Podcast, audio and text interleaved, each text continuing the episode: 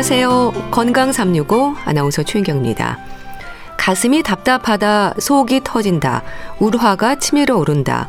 화병의 증상으로 흔히 얘기되는 표현들입니다. 화병의 원인에 대해서는 어떻게 설명이 될까요? 화병에서 진행이 되는 의학적인 치료도 궁금한데요. 마음에 화가 치밀어 올라 생기는 병으로 지적이 되는 화병. 마음의 병이 주는 건강의 위험도 여러 부분으로 지적이 되는데요. 오늘은 한의학에서 울화로 설명이 되는 화병에 대해서 자세히 알아보겠습니다. 건강 365 유지연의 사랑은 동사 듣고 시작하겠습니다. KBS 라디오 건강 365 함께 하고 계십니다. 전 세계적으로 한글로 얘기가 되는 질환이 있죠. 화병입니다. 화를 얘기할 때는 울화가 치밀어 오른다는 말도 하는데요. 울화를 한의학에서는 어떻게 설명할까요? 경희대 한방병원 여성의학센터 황덕상 교수와 함께합니다. 교수님 안녕하세요. 네, 안녕하세요. 울화에 대해서는 한의학에서는 어떻게 설명을 하나요? 화증으로도 얘기가 되죠? 네, 우리가 화라고 하면 뜨겁고 위로 오르는 거를 떠올리게 되잖아요. 결국 이제 우라병의 준말로 이제 화병이라고도 얘기를 하고 네. 분노와 같은 이제 부정적인 감정이 해소되지 못하고 화해 양상, 그러니까 뜨겁게 오르거나 위로 빨개지거나 그런 폭발적인 증상들이 나타나는 증후군으로 정의할 수가 있습니다. 음. 결국 이제 어 부정적인 감정이나 억울한 감정이 그때그때 제대로 발산되고 해결이 되는 게 아니라 계속 이제 축적되면서 신경적인 화, 정신적인 스트레스라고도 할 수 있는데 예. 이런 것이 이제 나타나는 것이 화병이 될 수도 있고 그래서 이제 화병 때문에 오시는 분들은 어떻게 얘기하다 보면 이런 것들을 조금만 풀어줘도 좀 마음을 편하게 느끼시는 것처럼 예. 화는 발산하면은 풀리는 경우도 있습니다. 예. 화병은 우라병의 줄임말인 거네요. 그렇죠. 이제 화병은 이제 우라병 얘기들 하고 울화라는 거는 울체된다. 결국 이제 화가 쌓이고 쌓이고 기가 울체돼서 화기가 심해지는 그런 병증을 얘기를 하는 것입니다. 네. 그렇기 때문에 이게 단순하게 스트레스를 잠깐 받는다고 화병이 생긴다고 보는 건 아니고 이게 오랫동안 억울한 감정이 쌓이게 되면서 이런 것이 정신적인 게 오히려 심리적인 부분들뿐만 아니라 육체적인 부분들 때문에 많이 나타나는데요. 예. 결국 이제 우리나라에서 화병의 원인들 뭐 예전에는 고부 간의 갈등이라든지 또는 이제 사회적으로 갈등들 어떤 이제 위계 질서나 이런 부분들에 있어서 좀 억울하거나 좀 자신의 의견들을 표력하지 못하고 참다 보니까 결국 이런 부분들이 예전에서는 이게 한이 되고 결국 화를 불러오게 돼서 나타나는데요. 예. 또 다른 면에서는 이제 한의학에서 탈영 실정이라고 하는 개념들도 있는데 어떻게 보면 이제 탈영이라고 하는 것은 선기 후천이라 그래서 아주 이제 귀한 높은 고위직이 있다가 갑자기 그 직장을 잃는다든지 이런 것들이 나타났을 때 탈영인과 실정은 오히려 굉장히 부유했다가 오히려 갑자기 뭐 가난해지는 그런 것들이 나타났을 때도 오히려 화병처럼 이제 여러 가지 몸의 증상들이 나타난다고 볼 수 있습니다. 네. 그러니까 머리도 아프고 눈이 충혈되기도 하고 답답하고 소화도 안 되고 불면증도 생기고 화병으로 고생하는 분들이 겪는 증상도 다양하지 않나요? 맞습니다. 이런 증상들이 어 정신적인 부분들이 나타나는 것뿐만 아니라 육체적으로 나타나는 그런 증상들이 나타나는데요. 결국 이제 화가 많이 나타나서 억울한 분도들 위해서 가장 흔하게 느껴지는 것은 네. 상열감입니다. 상열감. 음. 위로 열이 뭐 오르고 또 치밀어 오른다 그래서 뭔가 가슴에 뭐가 뭉클하게 있으면서 답답하다. 그러면서 이제 인후부나 복부에 뭐 덩어리 같이 뭐가 뭉치는 것들도 있고 그러면서 우리 화라는 것은 물을 쫄아붙게 하기 때문에 입도 마르고 몸에 전신적으로 좀 건조하고 입도 타고 이런 것들에 좀 그런 증상이 나타나면서 가슴은 뜨겁고 손발을 좀 차갑다 이런 느낌을 얘기를 하기도 하고 네. 목이나 명치에 뭔가 이제 덩어리가 뭉친거나 이런 부분들과 심리적으로 억울하고 뭐 분한 감정, 뭐 덩어리, 응어리, 한 이런 것들이 특정적으로 이제 나타나는 그런 신체적인 증상들이 같이 나타나게 됩니다. 예. 근데 화병을 얘기할 때 양기가 몰리면서 나타나는 증상이라는 게 얼른 이해가 되지는 않습니다. 어떻게 이해하면 될까요? 그렇죠. 한의학에서 이제 양기라고 얘기를 하면은 음기와 반대되는 그러니까 기의 움직임을 양이라고 보게 되고 뭔가 이렇게 신속하게 움직여지는 거죠. 그러니까 육체적으로나 뭐 고정적으로 진단이 되는 건 아니지만 뭔가 움직이면서 화해 기능들 뭐 뜨겁거나 얼굴이 발, 붉어진다든지 이런 것들이 열이 좀 위로 치밀어 오른다든지 이런 기의 움직 임이 돼서 이런 것들이 오히려 오래돼서 담을 삭히고 적을 좀 되게 되면은 뭔가 노폐물처럼 이제 뭉쳐지게 되는 걸로 인해서 목이나 이런 부분에 뭔가 덩어리가 있는 것처럼 되고 뭐 복부도 자꾸 덩어리가 뭐 생기는 것처럼 이런 것들이 이제 열이 좀 뭉치면은 그런 쪽으로 나타나기도 합니다. 예. 그 화병은 어느 날 갑자기 생기는 게 아니라 오랫동안 쌓인 감정이지 않나요? 그렇죠. 화병이라는 게 이제 처음에도 울화병이라고 말씀드린 것처럼 뭔가 갑자기 생긴 게 아니라 기가 울체돼서 점점 쌓이고 쌓이고 해서 생기는 우라가 생긴 게 화병이기 때문에 오히려 이제 이런 것들이 어 스트레스가 좀 장기적으로 지속됐을 때 나타나는 그런 증상으로 볼 수 있습니다. 네. 그래서 뭐 초기 증상의 스트레스는 뭐 두통이나 뭐 수면 장애, 위장 장애, 뭐 집중력 저하, 외로 짜증, 뭐 불안감, 의욕 저하, 사기 저하 이런 것들이 나타날 수 있는데 이러한 것들이 이제 6개월 이상 지속이 되는 증상들이 나타날 때 네. 오히려 화병의 증상으로 볼 수 있습니다. 음. 만성적으로 생각하면 되는 걸까요?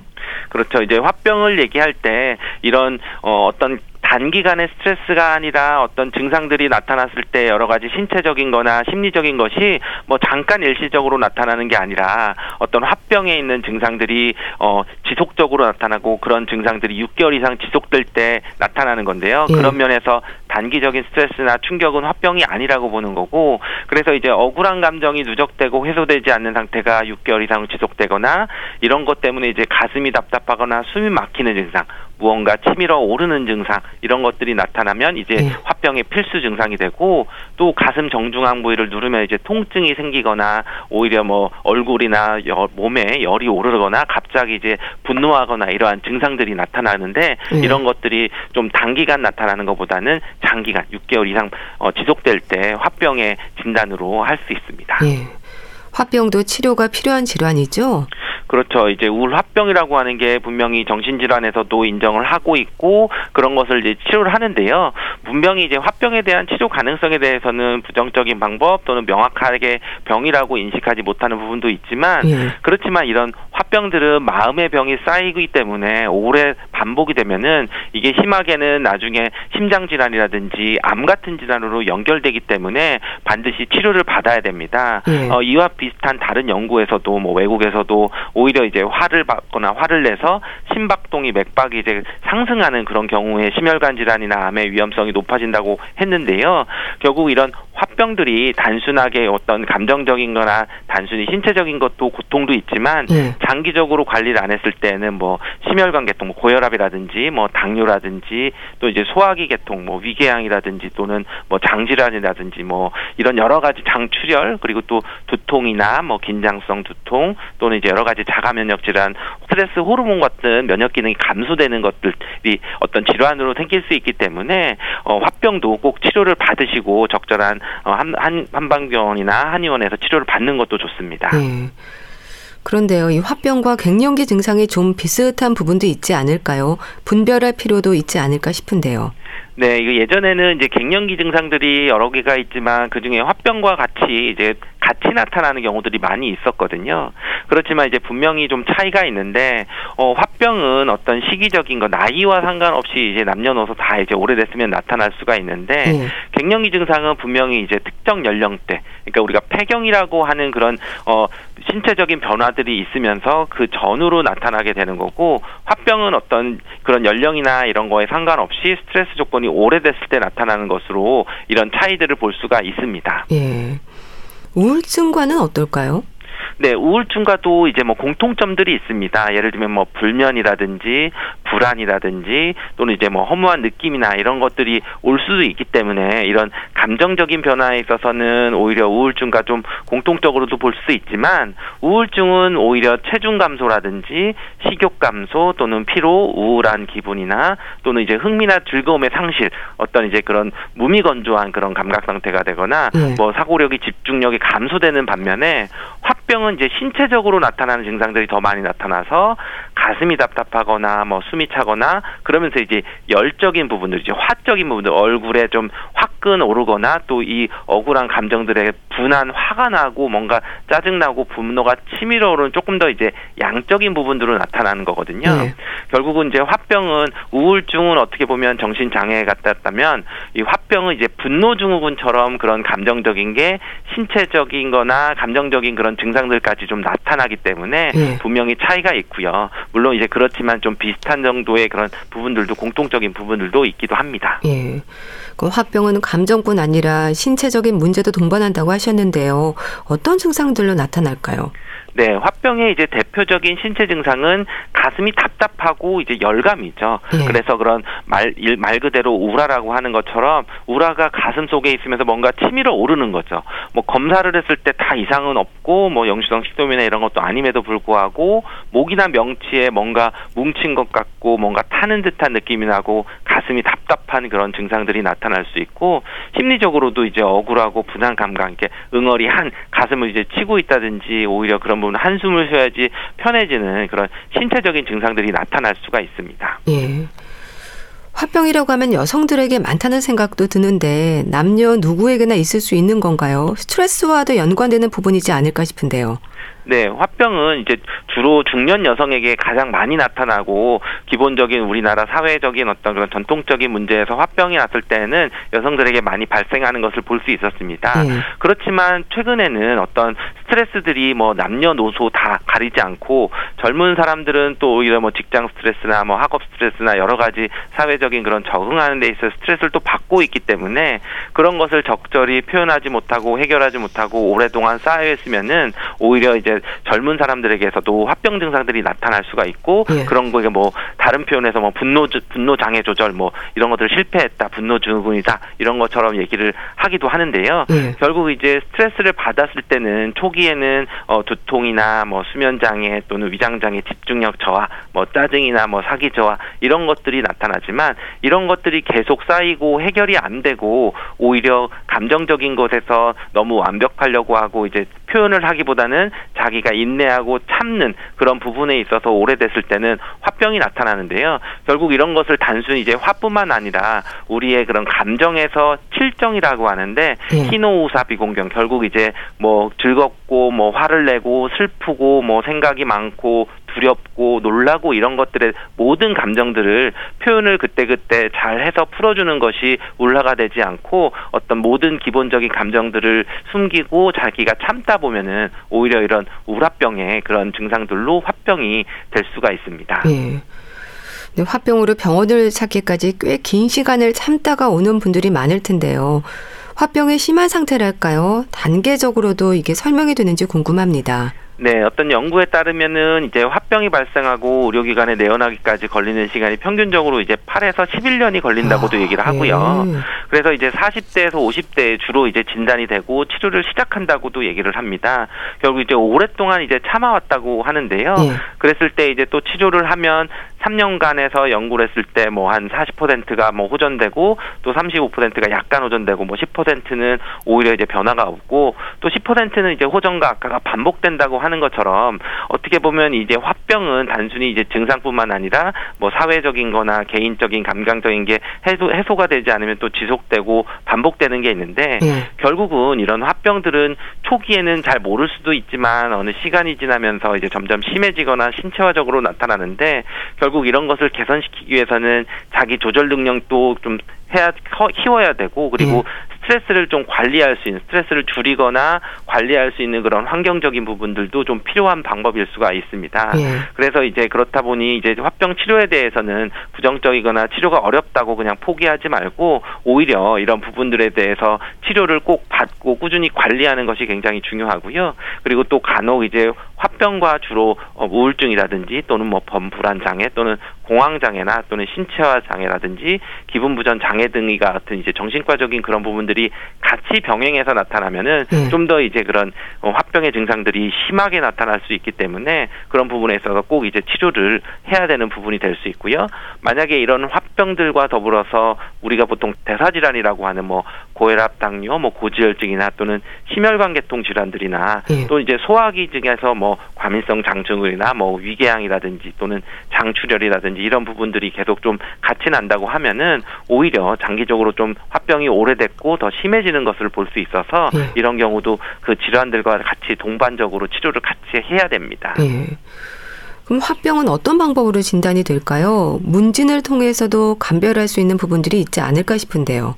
네, 일반적으로 화병을 감별할 때는 이제 증상이나 어떤 상태를 볼 수 있는데요. 네. 결국 이제 억울한 감정이 누적되고 해소되지 않는 상태가 6개월 동안 지속되면서 이제 단기적인 스트레스나 충격을 받지 않은 경우들인데 그럼에도 이제 가슴이 답답하거나 숨이 막히는 증상 무엇인가 이제 치밀어 오르는 증상이 나타나는데 이런 것이 이제 화병의 필수 증상이 되고 그리고 이제 가슴 정중한 부위 우리 어 단중혈이라고 하는 그런 부위들이 있는데 이런 그 부분들을 눌렀을 때 심한 통증이 나타나게 되고 그리고 이제 이런 부분들이 오히려 정서적인 스트레스 많이 받는 부분이라서 이런 부분에 반응점들이 나타나야 됩니다. 예. 그러면서 이제 가슴이 답답하고 무언가 치밀어 오르고 몸이나 얼굴에 열이 오르는 그런 것들에서 최소한 두 가지 이상 좀 현저하게 나타나야 예. 화병일 수 있고 좀 더 정확한 진단을 받으시게 됩니다. 예.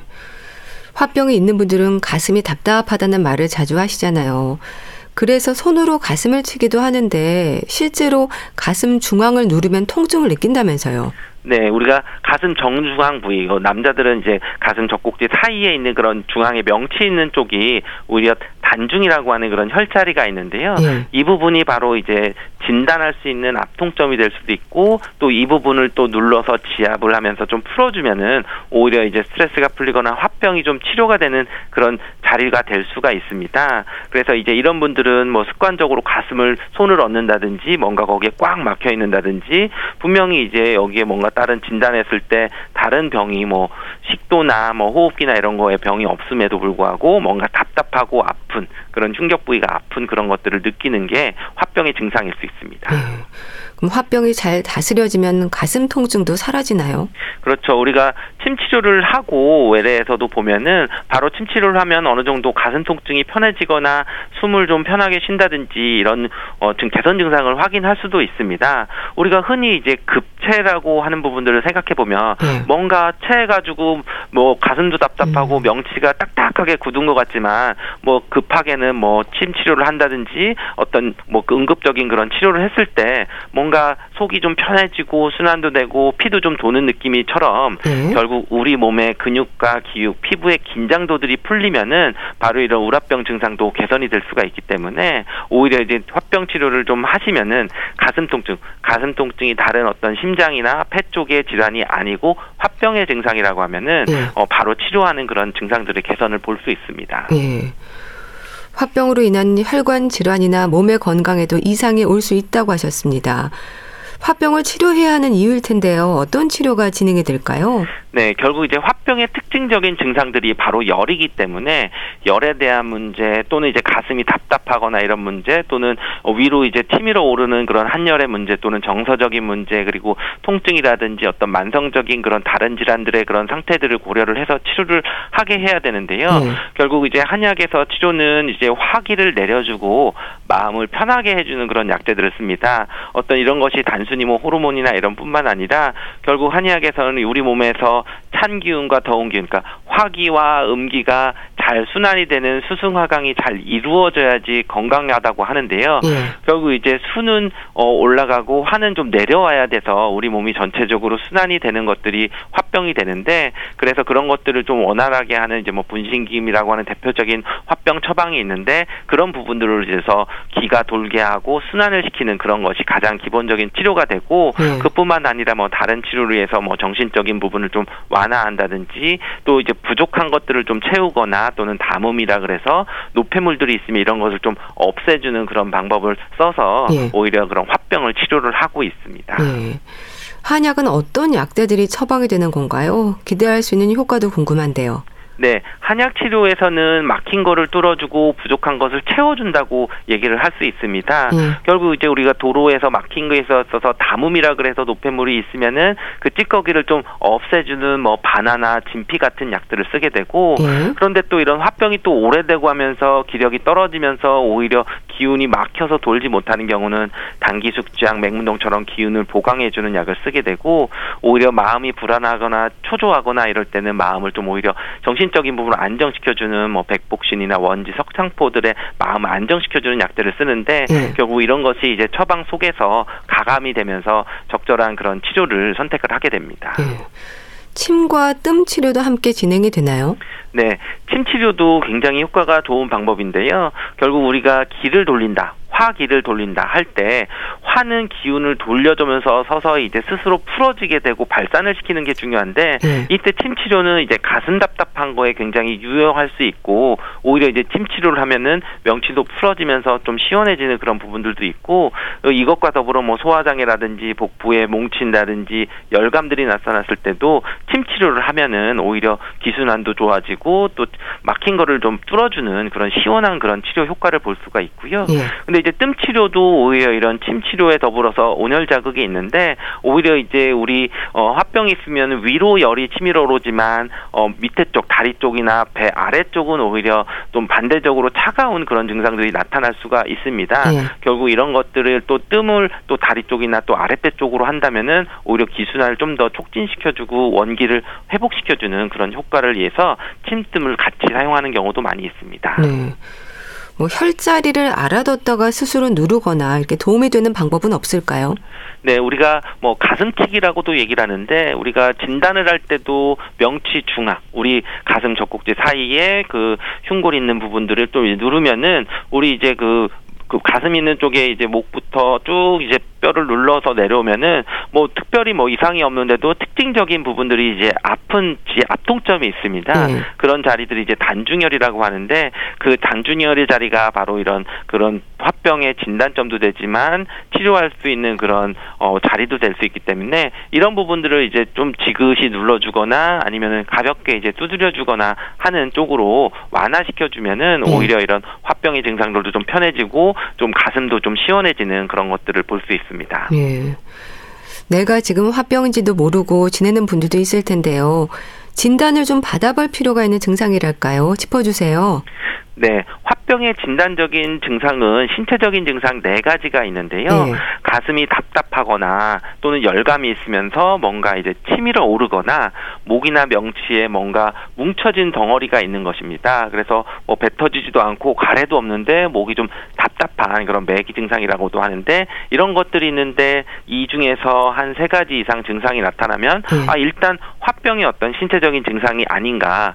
물론 이런 증상들이 다른 여러 가지 질환들이 있거나 뭐 심장이 또 문제가 있거나 폐질환이 있거나 어떤 다른 소화기 계통에 문제가 있거나 이런 질환들이 없으면서 이런 증상들이 나타날 때에는 네. 아 화병 때문에도 이러한 신체적인 증상이 나타날 수 있구나 이런 부분들을 보면서 그리고 이제 핵심적인 심리 상태가 있는데 억울하고 분한 감정을 자주 느끼거나 또는 마음의 응어리 한이 느껴지고 뭐 화를 버럭버럭 나는 그런 짜증들이 나타나는 게 또 같이 이런 신체적인 증상과 함께 심리적인 증상이 나타날 때는 화병 으로 의심이 돼 볼 수 있고 정확한 이제 화병에 대해서 진단을 받으시고 치료를 받으시는 것이 필요합니다. 네. 결국은 이런 것들이 증상이 있을 때는 화병을 좀 어, 화를 잘 참는 것보다는 화를 잘 내면서 스스로 풀어주는 것들이 굉장히 중요하고 그랬을 때 오히려 여러 가지 만성 질환이나 대사 질환이나 이런 것들도 예방을 할 수 있는 방법이 될 수 있습니다. 네. 화병으로 고생하는 분들은 다른 내과적인 증상들도 동반되는 경우가 있을 텐데요. 어떨까요? 뭐 소화기 증상으로도 고생하시던데요. 네, 기본적으로 이제 화기 때문에 화가 뜨거운 것들 우리가 보통 어, 뜨거워서 문제가 되는 거는 이제 소화성 위궤양들처럼 속이 쓰리거나 밤만 되면 아프거나 이런 분들도 있고 예. 또 오히려 이제 그런 역류성 식도염이라 그래서 뭔가 이제 인후부를 자꾸 자극을 하거나 위로 치밀어 오르는 것들이 있어서 역류성 식도염의 증상처럼 이제 나타나는 것들이 있습니다. 이제 그런 것들은 이제 정확하게 이제 내시경이나 어떤 다른 질환을 봐서 진단을 하면은 그 질환을 우선적으로 치료를 해야 되지만 예. 만약에 그 질환이 치료가 됐음에도 불구하고 이런 답답하거나 이런 증상들이 나타나면은 오히려 이런 것은 이제 그 내과적인 질환과 더불어서 나타나는 화병의 증상으로도 볼 수 있습니다. 예. 불면증도 화병으로 고생하는 분들이 겪는 증상이지 않을까요? 네, 화병은 어떻게 보면 이제 치밀어 오르는 그런 열 때문에 잠이라고 하는 것은 뭐 불면증의 원인은 여러 가지가 있지만 우리가 안정이 되고 해야 잠을 잘 잘 수도 있는데 네. 오히려 이제 이런 화병들이 있으면은 가만히 누워도 계속 잠을 깨거나 인면 장애가 오거나 또는 자더라도 이제 짧은 시간이 돼서 자꾸 이제 깨는 그런 증상들이 나타날 수가 있어서 그런 부분에 있어서도 좀 같이 이제 조의를 하고 치료를 해야 되는 경우도 많이 있습니다. 네, 알겠습니다. 화병에 대해서 자세히 알아봤는데요. 경희대 한방병원 여성의학센터 황덕상 교수와 함께했습니다. 감사합니다. 감사합니다. KBS 라디오 건강 365 함께 하고 계신데요. 김연자의 아모르 파티 듣고 다시 오겠습니다.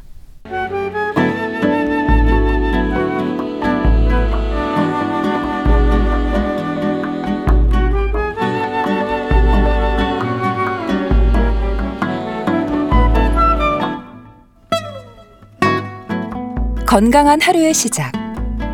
KBS 라디오 건강 365. 최윤경 아나운서의 진행입니다.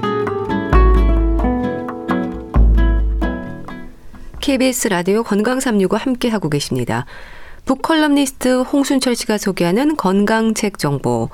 오늘은 어떤 책을 들고 오셨을까요? 안녕하세요. 네, 안녕하세요. 비만 수업. 비만은 정말 평생 다이어트라는 말을 할 정도로 늘 부담이 되는데요.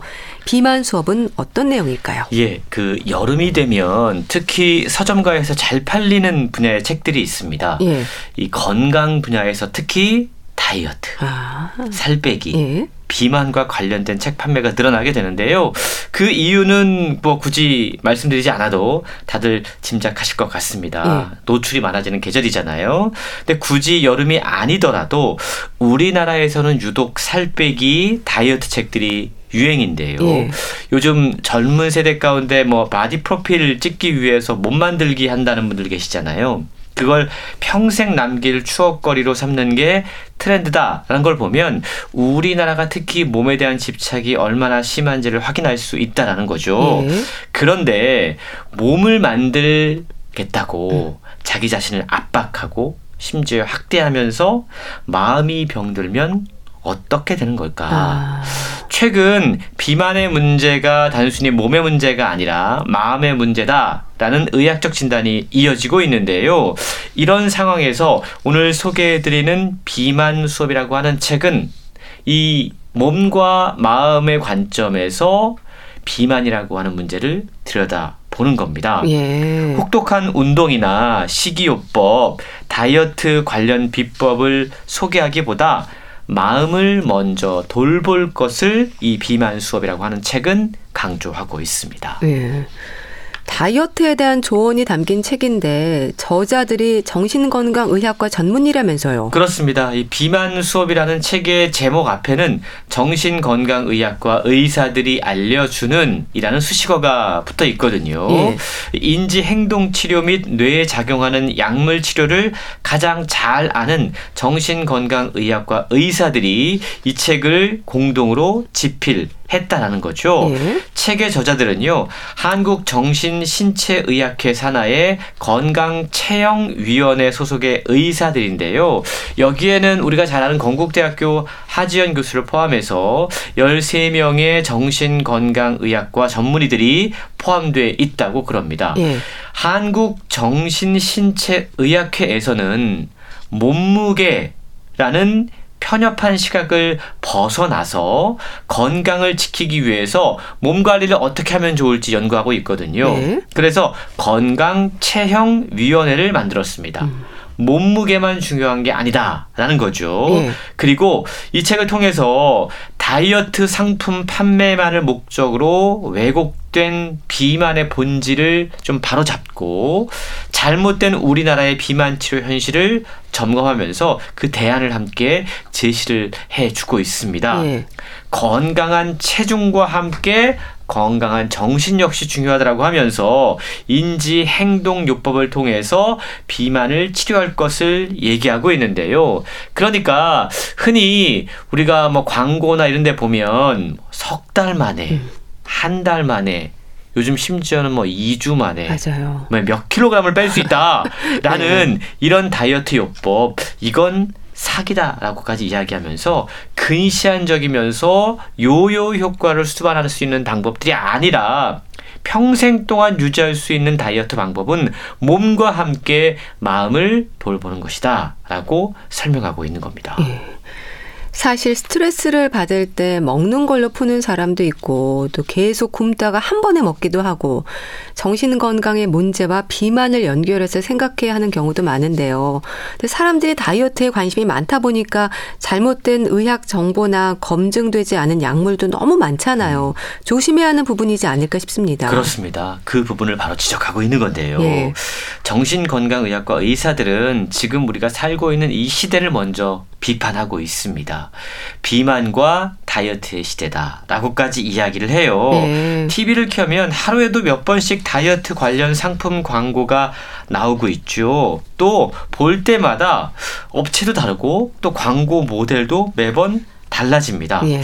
얼굴이 좀 예쁘고 몸매가 멋진 연예인이면 한 번쯤은 이 다이어트 관련 상품 광고를 하는 것 같다라는 생각까지 들게 되는데요. 뿐만 아니고 길을 가다가 둘러보면 그리고 버스 광고를 보면 왜 이렇게 요즘 비만 치료를 하겠다는 병원과 의원이 많이 생겨나는지 아, 모르겠습니다. 아, 맞아요. 포털 사이트에 다이어트 약 이렇게 검색만 하더라도 엄청난 숫자의 결과가 나오는 게 바로 지금 우리의 현실인데요. 예. 실제로 2020년 질병관리청 국민건강영양조사 통계를 보면 우리나라 10세 이상 남성의 48%가 그리고 여성의 27%가 비만으로 분류됐다고 그럽니다. 예. 상당히 많은 음. 비율 차지하고 있는 건데요. 네. 우리나라만 이런 게 아닙니다. 전 세계 50개 이상의 지역과 비만 관련 단체로 구성된 세계 비만 연맹이 있는데 여기에서 발표한 2023 세계 비만 지도라는 게 있거든요. 이걸 보면 만약에 적극적인 조치가 취해지지 않는다면 2035년까지 세계 인구의 절반 이상이 비만 또는 과체중으로 분류될 것이다. 라고까지 경고하고 있다는 거죠. 예. 진짜 그러니까 우리가 지금 비만의 시대를 살고 있으면서 또한 동시에 비만과 전쟁을 치러야 하는 상황이라는 겁니다. 네, 맞습니다. 우리는 비만을 너무 외모의 관점에서만 바라보는 부분이 크죠. 사실 건강을 위한 건강한 다이어트가 필요한 거잖아요. 그렇습니다. 네, 그런 관점에서 이 책은 우리가 이런 비만의 시대에 살게 된 근본적인 원인을 진단하고 있습니다. 네. 비만을 우리는 어떻게 바라보고 있나요? 단순히 살이 쪄서 보기에 좋지 않은 것 이라고 보고 있습니다. 음. 이런 관점부터가 잘못됐다는 거죠. 예. 그렇게 대응했기 때문에 오히려 악순환이 반복되고 있다고 지적하고 있는데요. 하지만 비만의 문제는 생각보다 상당히 복잡하다고 그럽니다. 이게 개인의 체질 문제일 수도 있고요. 예. 평소의 식습관과 운동 습관의 문제일 수도 있고 또 환경의 작용이 복합적으로 어우러진 문제일 수도 있다는 겁니다. 그러니까 각각의 사람마다 비만의 원인이 다를 수 있다. 라는 걸 우리는 기억을 해야 되는데 예. 그런데 우리는 비만에 대해서 너무 천편일률적으로 대응하고 있다는 거죠. 누가 어떻게 했다는 말만 듣고 따라가서 그걸 방법을 시행합니다. 실패하죠.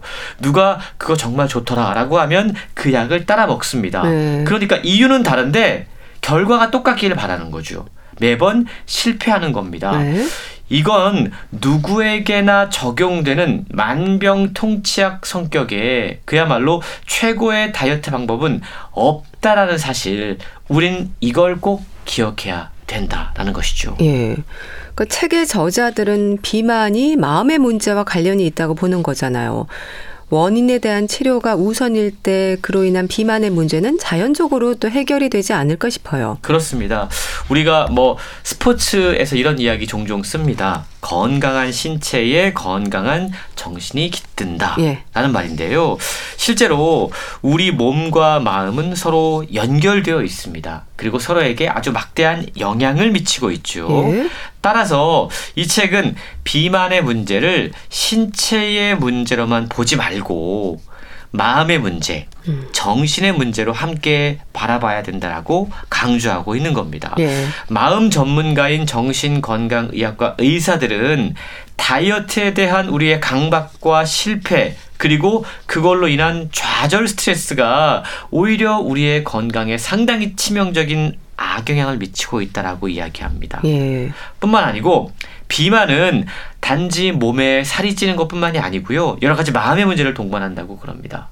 우울의 문제, 불안의 문제, 예민함과 같은 심리적인 요인 때문에 비만이 생기는 경우도 상당히 많이 있다는 거죠. 예.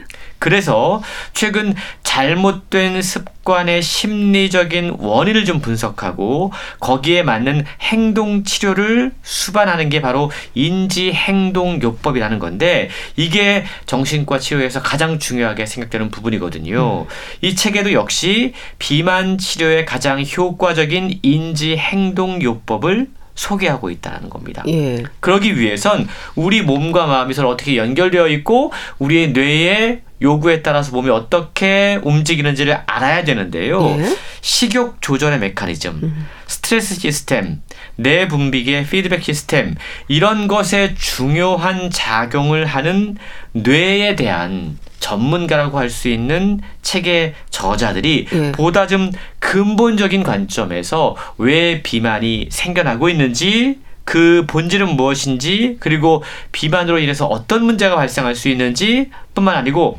비만을 극복하기 위해서 우리가 무엇을 할 수 있는지 함께 이야기하고 있는 겁니다. 예. 자, 그럼 책에서 강조하는 비만의 문제들은 어떤 부분들이 지적이 되나요? 오늘 소개해드리는 비만 수업이라고 하는 책은 모두 8교시로 구성이 되어 있습니다. 예. 그래서 1교시에서는요, 비만의 원인을 과학적으로 분석을 해보고, 예. 2교시에서는 비만 때문에 발생하는 문제들을 짚어봅니다. 네. 3교시, 이거 정말 중요한데요. 요즘 성인 비만 못지않게 소아 청소년 비만이 상당히 문제라고 그럽니다. 음. 이 문제에 대한 어떤 원인 그리고 해결 방법을 3교시에서 정리를 해주고 예? 4교시에서는 다이어트에 집착하다가 건강을 잃지 않도록 건강 체형이 상당히 중요하다고 음. 이야기하면서 이걸 위한 생활 습관을 이야기를 해요. 예. 그리고 이후 5교시부터는 비만을 극복하기 위한 운동요법, 식사요법, 약물치료 그리고 이 책의 핵심이라고 할 수 있는 인지행동요법 을 소개하고 있는데요. 책이 계속해서 강조하고 있는 부분은 비만은 단지 보기에 좋지 않은 외모의 문제가 아니다라는 겁니다. 예. 비만은 여러 이유 때문에 발생하고 또 여러 가지 문제를 발생시키기도 하는데요. 예를 들어서 비만은요. 남성과 여성 모두의 성기능 및 임신 가능성에 악영향을 미칠 수 있다라고 음. 그럽니다. 비만인 여성의 경우에는 지방 조직이 분비한 여러 물질들 이게 난소와 자궁 내막의 기능에 좋지 않은 영향을 주게 되고요. 난세포의 성숙에도 변화를 주게 된다고 그럽니다. 예. 뿐만 아니고 인슐린 저항성이 성호르몬 과잉으로 이어져서 배란과 착상의 어려움을 야기할 수 있고 결국 난임으로도 이어질 수 있다라는 거죠. 남성에게도 비만으로 인해 발생하는 이 테스토스테론의 저하, 만성적인 염증, 내피 세포의 기능 저하 이런 것들이 성기능 저하, 임신 가능성에 영향을 준다고 그러는데요. 예. 비만인 남성은 발기부전 위험성이 1.5배 증가한다고 그럽니다. 음. 그러니까 단지 비만을 외모의 문제로 볼 것이 아니라 우리 건강에 상당히 다양한 악영향을 미치는 문제로 접근을 할 때 우리는 이것에 대한 올바른 해결책을 찾을 수 있다라는 겁니다. 예. 전 국민의 다이어트, 그러니까 비만이 관심인데요. 특히 소아 청소년 비만도 살펴야 하는 부분이지 않습니까? 이 부분에 대한 조언도 담겨 있나요? 그렇습니다. 이 책의 3교시에 이 소아 청소년 비만이 소개되고 있다고 말씀을 드렸는데요. 네. 사실 우리 사회가 더욱더 관심을 기울여야 되는 주제인 것 같습니다. 소아 청소년에게 비만이 생기면 여러 가지 동반 질환들이 생겨나는데요. 이게 성장 호르몬 분비 장애라든가 네. 성조숙증, 수면 무호흡증, 천식 이런 호흡기계의 문제들을 발생시킨다고 그럽니다. 그래서 체중이 감소하는 것만으로 천식이나 수면 무호흡 증상은 상당히 호전될 수 있다고 그래요. 아. 그래서 이런 문제를 겪고 있는 소아 청소년들은 혹시 비만이 그것의 문제가 아닌지를 짚어볼 필요가 있다는 건데요. 예. 특히 소아 청소년 시기에는요. 이 자기 신체에 대한 상당히 여러 가지 이미지, 환상 같은 것들을 갖고 있어요. 그렇죠. 그러다 보니까 비만 때문에 부정적인 신체 이미지, 자존감 저하 문제, 우울, 불안, 식이장애 여러 가지 심리적인 문제들이 동반될 수 있다는 것도 우리가 기억할 필요가 있는데요. 예. 그래서 신체, 인지, 정서, 사회성 발달 이런 것들이 총체적으로 일어나는 결정적인 시기가 소아 청소년 시기이기 때문에 예. 이 시기에 특히 이 체중 관리라던가 비만 관리를 상당히 잘 해야 된다라고 책은 강조하고 있습니다. 그렇겠네요.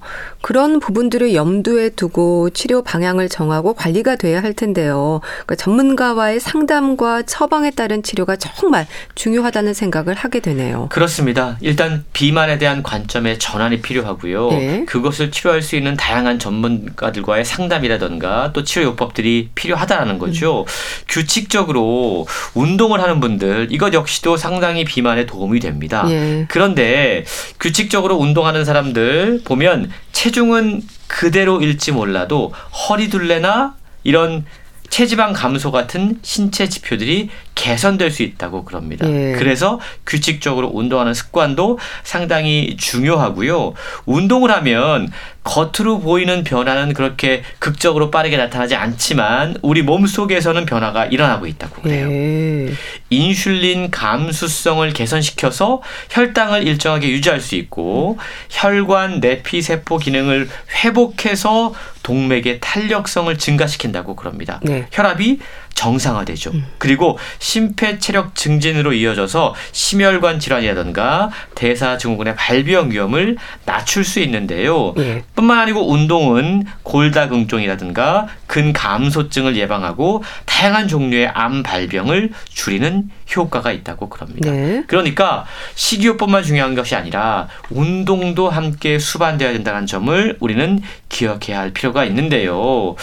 현대 정신의학의 측면에서 비만의 요인이 상당히 다양하게 규정되고 있습니다. 그래서 한 개인의 성격이라던가 또는 무의식적인 갈등의 심리적인 측면 네. 그리고 한 공동체의 문화 가족의 어떤 여러 가지 정서적인 배경 이런 것들 역시 비만의 요인으로 작용할 수 있다고 그럽니다. 그리고 꼭 비만이 아니라고 하더라도 우리가 마음속에 불편한 감정을 해소하기 위해서 감정적 허기를 달래려는 경향이 있습니다. 그래서 음식으로 막 뭔가를 먹으면서 그런 감정적으로 충만한 느낌을 얻는 경우들이 있죠. 네. 피곤하고 지칠 때 우리가 초콜릿이나 달고 짜고 매운 음식이 당기는 이유가 아. 바로 이거라고 그러는데요. 그렇군요. 급성으로 스트레스를 겪을 때 일시적으로 식욕이 줄기도 하지만 만성적으로 스트레스를 겪으면 이 스트레스 호르몬인 코르티솔이 분비가 되고 이게 우리 몸이 스트레스에 반응하는 과정에서 식욕을 증진시킨다고 그럽니다. 예. 그러니까 스트레스 관리 또한 중요한 측면이라는 점을 기억해야 되는데요. 이 책은 결국 비만 치료가 쉽지 않다는 것을 인정해야 된다. 라고 이야기를 해요. 우리 뇌는 생존을 가장 중요하게 생각을 합니다. 예. 오랜 기간 동안 살아남기 위해서 잘 먹고 항상 축적해 놓는 것을 최선의 과제로 여겨왔거든요. 그러다 보니까 비만 치료가 단기적으로 잘 이루어졌다고 하더라도 다시 이 뇌의 게으름 때문에 원래대로 돌아가는 경우가 상당히 많이 있는데요. 예. 그래서 비만은 완, 완치가 없는 만성적인 질환이다라는 얘기까지 얘기까지 나오는 만큼 우리가 비만에 대해서는 보다 좀 적극적으로 그리고 장기적인 관점에서 접근해야 된다라고 책은 강조하고 있습니다. 네. 비만 수업 소개해 주셨는데요. 잘 들었습니다. 북컬럼니스트 홍순철 씨와 함께 했습니다. 감사합니다. 감사합니다. 김한선의 기분 좋은 날 보내드리면서 인사드릴게요. 건강365 아나운서 최인경이었습니다. 고맙습니다.